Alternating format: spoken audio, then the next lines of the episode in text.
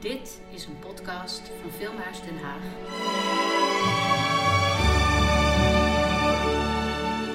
Dit is The Sound of James Bond, een podcast voor de tentoonstelling The Sound of Cinema, die te zien is in Filmhuis Den Haag. Mijn naam is John de Jong. Ik spreek met filmcomponist Matthijs Kieboom over 60 jaar James Bond muziek en de invloed die het had op zijn score voor de film Meesterspion. Matthijs, leuk dat je meedoet aan deze podcast over James Bond. Waar zou men jou van kunnen kennen? Of beter gezegd, waar kan men je gehoord hebben? Uh, kinderfilms als Piraat van Hiernaast, Dummy de Mummy, romantische comedies als Verliefd op Ibiza, maar ook de detective-serie Van de Valk die uh, op de NPO draait op het moment. Oké, gaaf. En ben jij net als vele van ons, denk ik waarschijnlijk ook opgegroeid met de James Bond films? Zeker, zeker. Van jongs af aan. En heeft dat nog invloed gehad op je carrière of op je ontwikkeling als componist? Nou, in ieder geval op mijn slaaprust uh, als kind.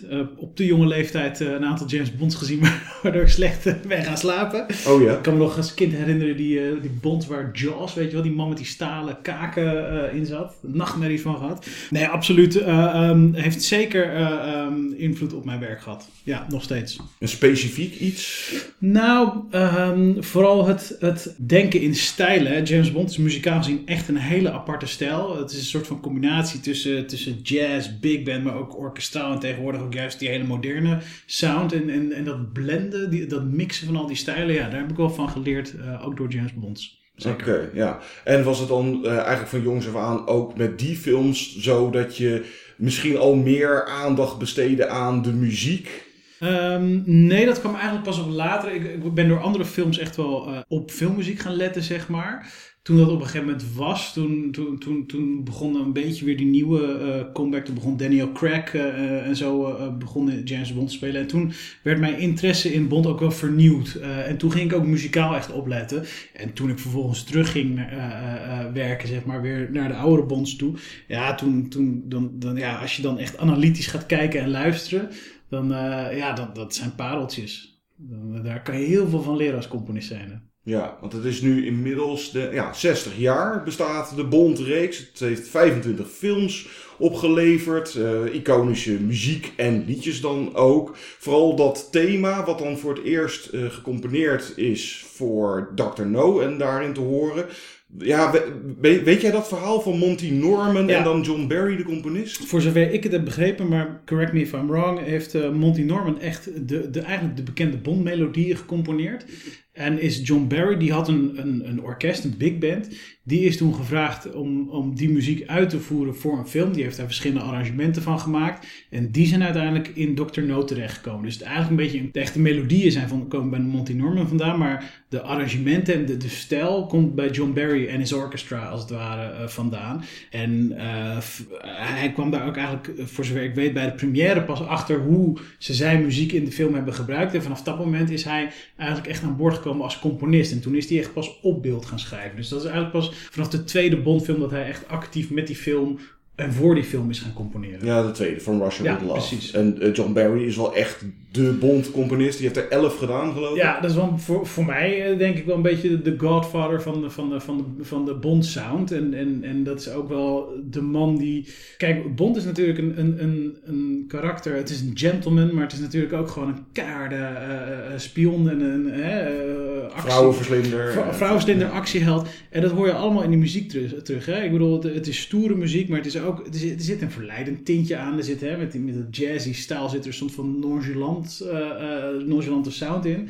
Het is slick, maar het heeft ook, uh, heeft ook best wel impact en, en is stoer. En dat, dat is eigenlijk een soort van muzikale personificatie van, van, van het karakter Bond. En dat heeft hij, John Barry, heeft, heeft dat wel echt een soort van um, uitgevonden, wat mij betreft. En dat hebben de andere componisten, want het zijn totaal, inclusief Barry, zijn er tien geweest, hebben dat allemaal wel geprobeerd op hun eigen manier door te voeren. Hmm, ja, het begon natuurlijk vooral uh, in de jaren 60, Koude Oorlog nog, uh, spionagefilms. En de scores uh, waren toen wat meer. En later werd het steeds meer actie. En ja. was dan ook te horen dat de muziek daar ook meer op was afgestemd? Ja. Meer de actiescènes? Ja, nou ja, kijk, en, uh, ik weet niet of ik daar Bondfans mee, te mee tegen me in het uh, harnas jaag. Maar ik heb het idee dat op een gegeven moment was er een periode, hè, een beetje met License to Kill en, en GoldenEye dat was wat mij betreft kwam het een beetje alsof Bond zichzelf nog een beetje aan het zoeken was. Van, van wat is dit nou weer de leuke gadgets en weet ik het allemaal. Of het zijn nou gewoon meer actiegeoriënteerde films. En toen was het muziek ook een beetje, muzikaal een beetje zoekende. En ik heb het idee vanaf David Arnold, die kwam bij Tomorrow Never Dies, kwam hij erin.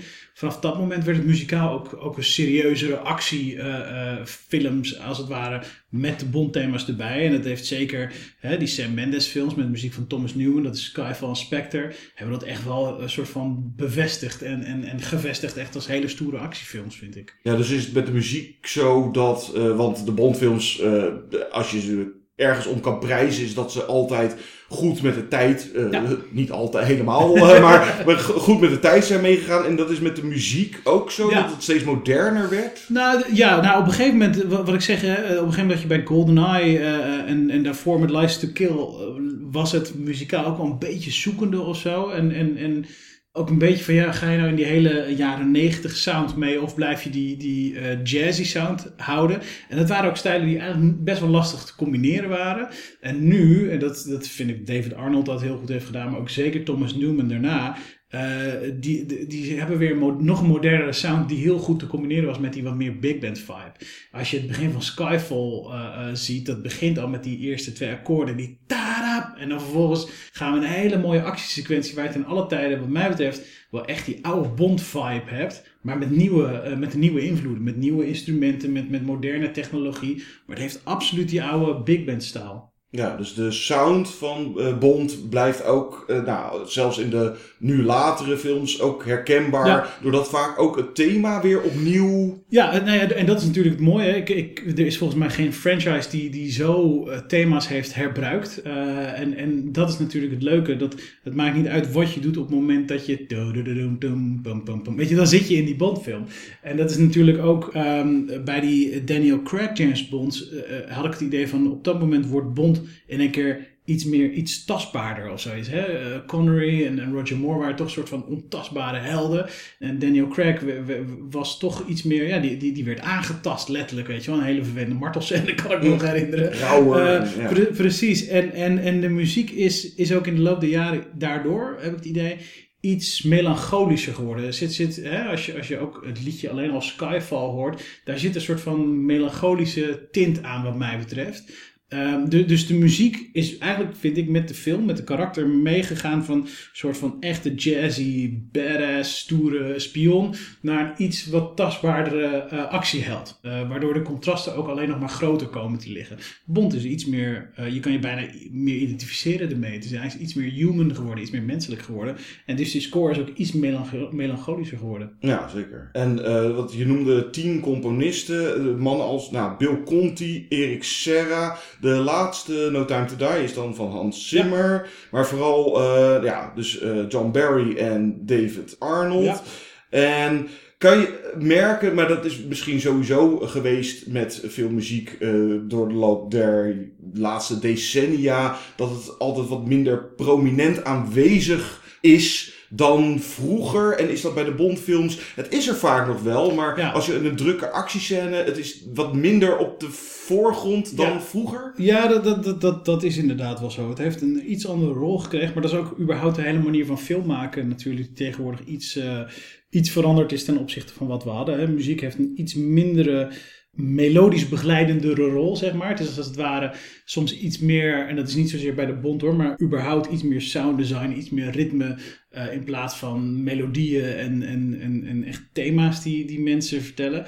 Um, dat is inderdaad wel, wel iets veranderd. En waar het aan ligt, of dat een tijdsbeeld is. Ik heb het idee dat de Britse componisten, zoals uh, uh, John Barry, George Martin, maar ook inderdaad David Arnold, ook misschien een net iets andere manier van componeren hadden dan de Amerikaanse. Uh, hè, dus, dus Michael Kamen en, en, en Thomas Newman en Bill Conti. Die, die, ik weet niet zozeer waar aan het ligt, maar het lijkt inderdaad alsof het in de loop van de tijd iets veranderd is. En het lijkt ook wel alsof dat inderdaad misschien wel met de nationaliteit van de composer ook iets veranderd is. Mm. Maar het is ja, wel duidelijk merkbaar dat het, ja, de, de muziek van de laatste, nou zeg even de Daniel Craig films, ja. is vooral heel anders dan vooral die oude, wat meer Ja. jazzy sound uh, waar, Ja. waar Bond mee begonnen Maar dat, is. dat is ook de manier van film maken. Want ik gok erop dat als je onder eh, een film als Spectre of, of Skyfall of, of überhaupt No Time to Die, als je daar echt zo'n John Barry score onder zou zetten, zou niet passen. dat zou denk ik niet passen. Dan, dan, dan, dan evolueert de muziek niet mee met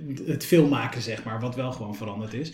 En dat is het leuke, dat omdat die, die eh, muzikale elementen van, van James Bond, hè, dus, dus dat of dat para, ta. James Bond heeft een paar van dat soort key elementen, van dat soort bouwstenen. En het maakt dus eigenlijk niet uit, en dat bewijzen al deze componisten wel, het maakt dus eigenlijk niet uit met wat voor instrumenten, met wat voor klanken, in wat voor genre je dat doet. Die dingen blijven overeind staan. En aan de hand daarvan zit je dus ook altijd binnen no in een Bondfilm door die muzikale elementen. En heeft eh, de eh, muziek van de Bondfilms, is er nog een invloed geweest buiten de Bondreeks? Hoe bedoel je, sorry? Eh, dat de, de muziek eh, bijvoorbeeld invloed heeft gehad op eh, andere actiefilms uit de jaren negentig. Ah, Of, ja. ja. Nou ja, kijk, kijk Bond is een soort van blueprint geworden voor een jazzy manier van film maken. Hè? Van, van, van, van filmmuziek maken. Denk aan The Incredibles, die animatiefilm. Ja, Hmm. dat is bijna een Bond-score die daaronder zit. Giacchino, toch? Ja, precies, dat is Michael Giacchino. Origineel hebben ze daar destijds ook John Barry voor gevraagd. Dat is niet helemaal gelukt. Maar weet je, dat is bijna ja, toch, toch wel echt een hommage aan, aan, aan de Bond-sound. En tegenwoordig, het maakt niet uit wat voor spionnenfilm. Het kan met een dikke knipoog of serieus zijn. Er zit altijd wel een soort van knipoog naar eh, eh, de Bond-films in. Ja, en je hebt een persoonlijk eh, Ja. link ook, eh wat jouw film Meesterspion. Ja, Dat is een kinderfilm over spionnen. ja. En daar heb je een beetje, ja, daar was de Bondmuziek denk ik ook wel van invloed. Zeker, ja. Daar, daar was het al vanaf het begin af aan duidelijk dat Bond eh, eh, gewoon een, een, een voorbeeld was in, in de hele film, zeg maar.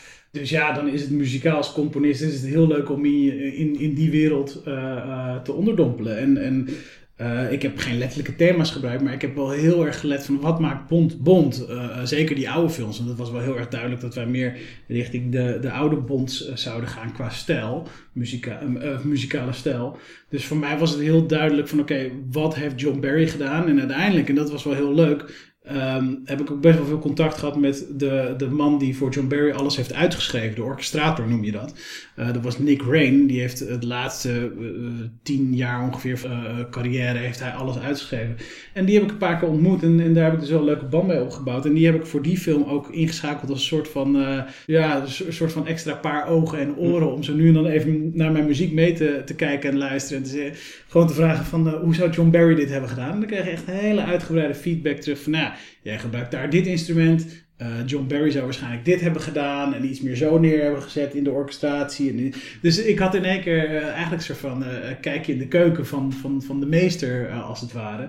En dat was heel leuk en dat was heel leerzaam. En dat was vooral ook als, als filmliefhebber en als muziekliefhebber ook gewoon enorm, ja, enorm tof om daar op die manier eh, mee om te kunnen gaan. Hm, En waren er nog specifieke voorbeelden van score van, ik roep maar even Diamonds Are Forever, of eh, dat je Nou, denkt van, nou die... eh, Diamonds Are Forever zit toevallig inderdaad een, een, een, een daar heb je die Mr. Wind en Mr. Kid, Mhm. die twee mannetjes.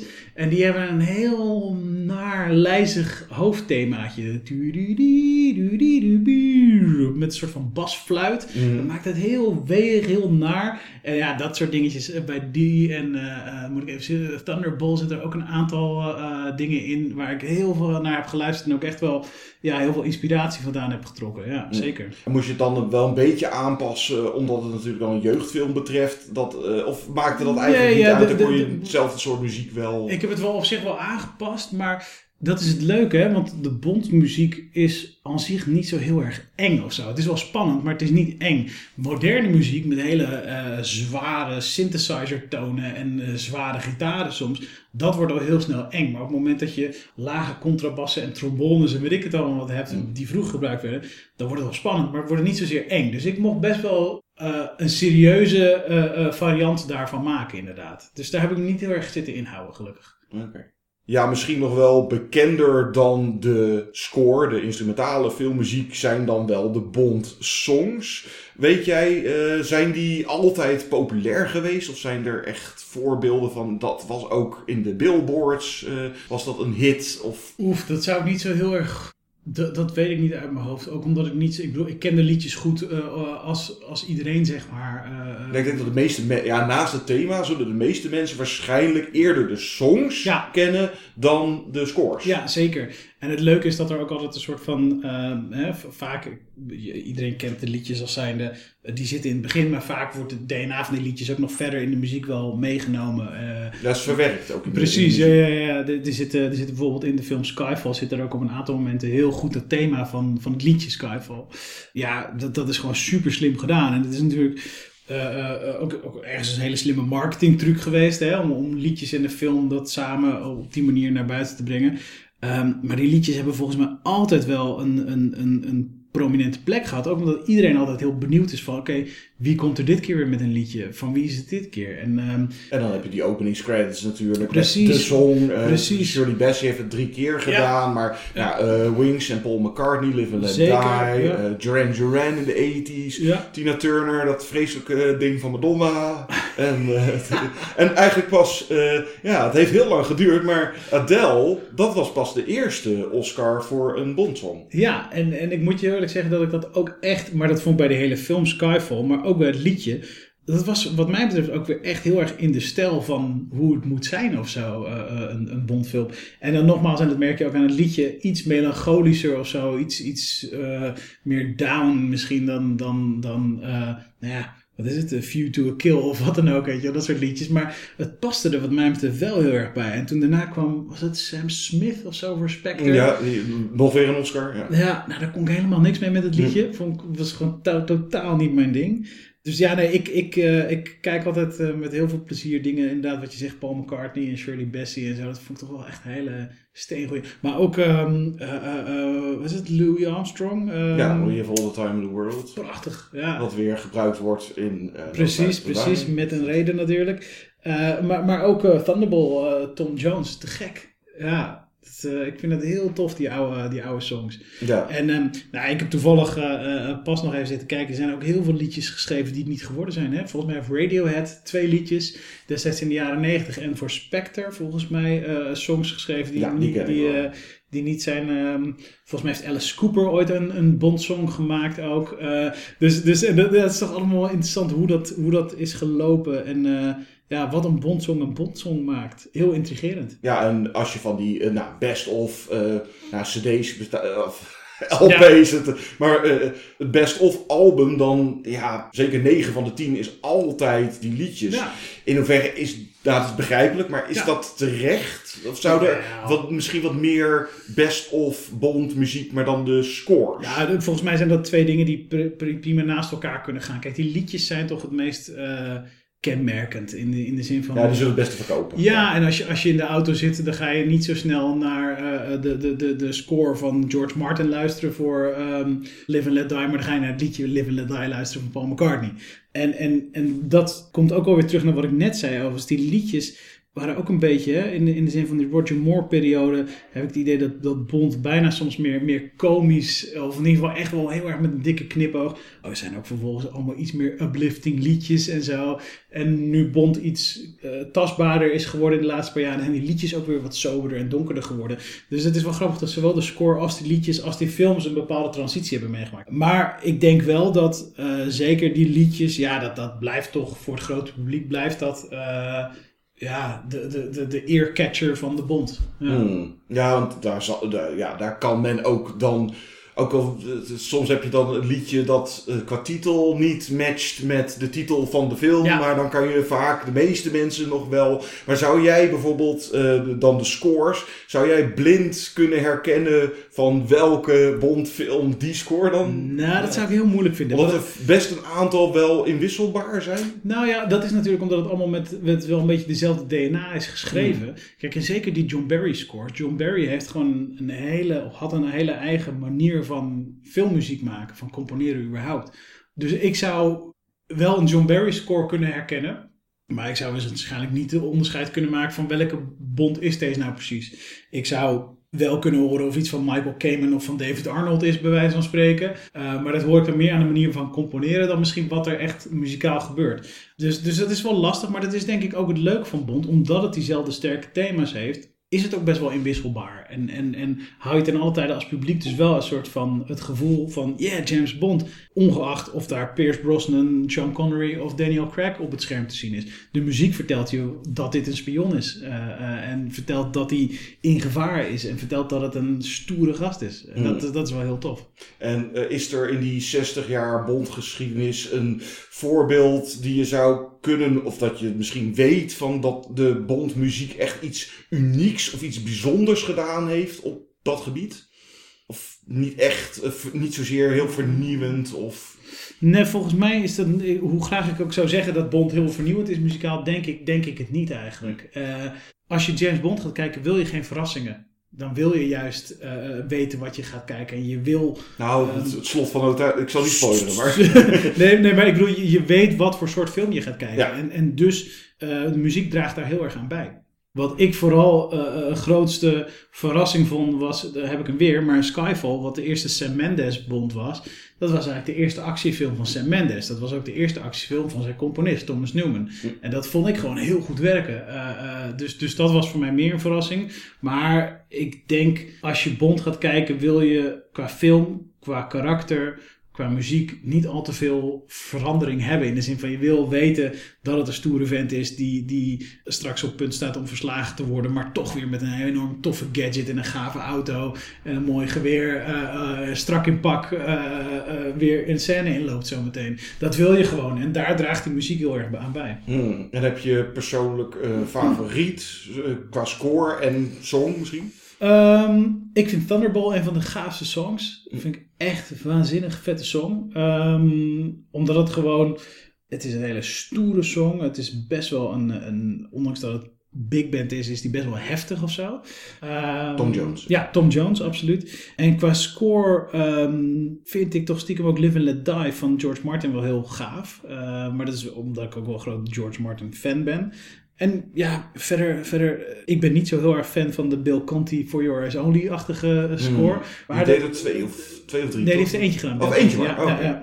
Dat is niet echt mijn ding. Ehm, maar dat was misschien ook een beetje het tijdsbeeld waar, waarin we toen zaten. En vanaf David Arnold eh, vind ik het wel weer heel tof. Maar ja, wat mij betreft is, is toch echt Dr. No, John Barry. Dat is wel een beetje gewoon hoe Bond is. En zo is hij ontstaan. En zo blijft hij wat mij betreft het vetst. Ja, ja, de toekomst van Bond, eh, nieuwe Bond, het wordt allemaal afwachten. Heel Wie- erg benieuwd. Ik geen idee, maar zouden ze qua muziek, nou ja, wat we dus net inderdaad eh, aanhalen, het moet niet te veel iets geks gaan doen, Nee. maar zou jij iets, misschien een suggestie hebben van, nou ja, die componist of eh, Nou, dat ze zouden mogen, ze ze mogen doen? mij altijd bellen. Dat Ja. vind ik geen probleem. Nee, ik zou heel benieuwd zijn wat een componist als Alexander Desplat eh, eh, eh, zou doen. Ehm, dat is, vind ik echt een Europese componist. Eh, en dan ben ik heel benieuwd wat, wat hij met zoiets eh, eh, zou doen. Ik denk dat het heel vet zou kunnen worden. Hm.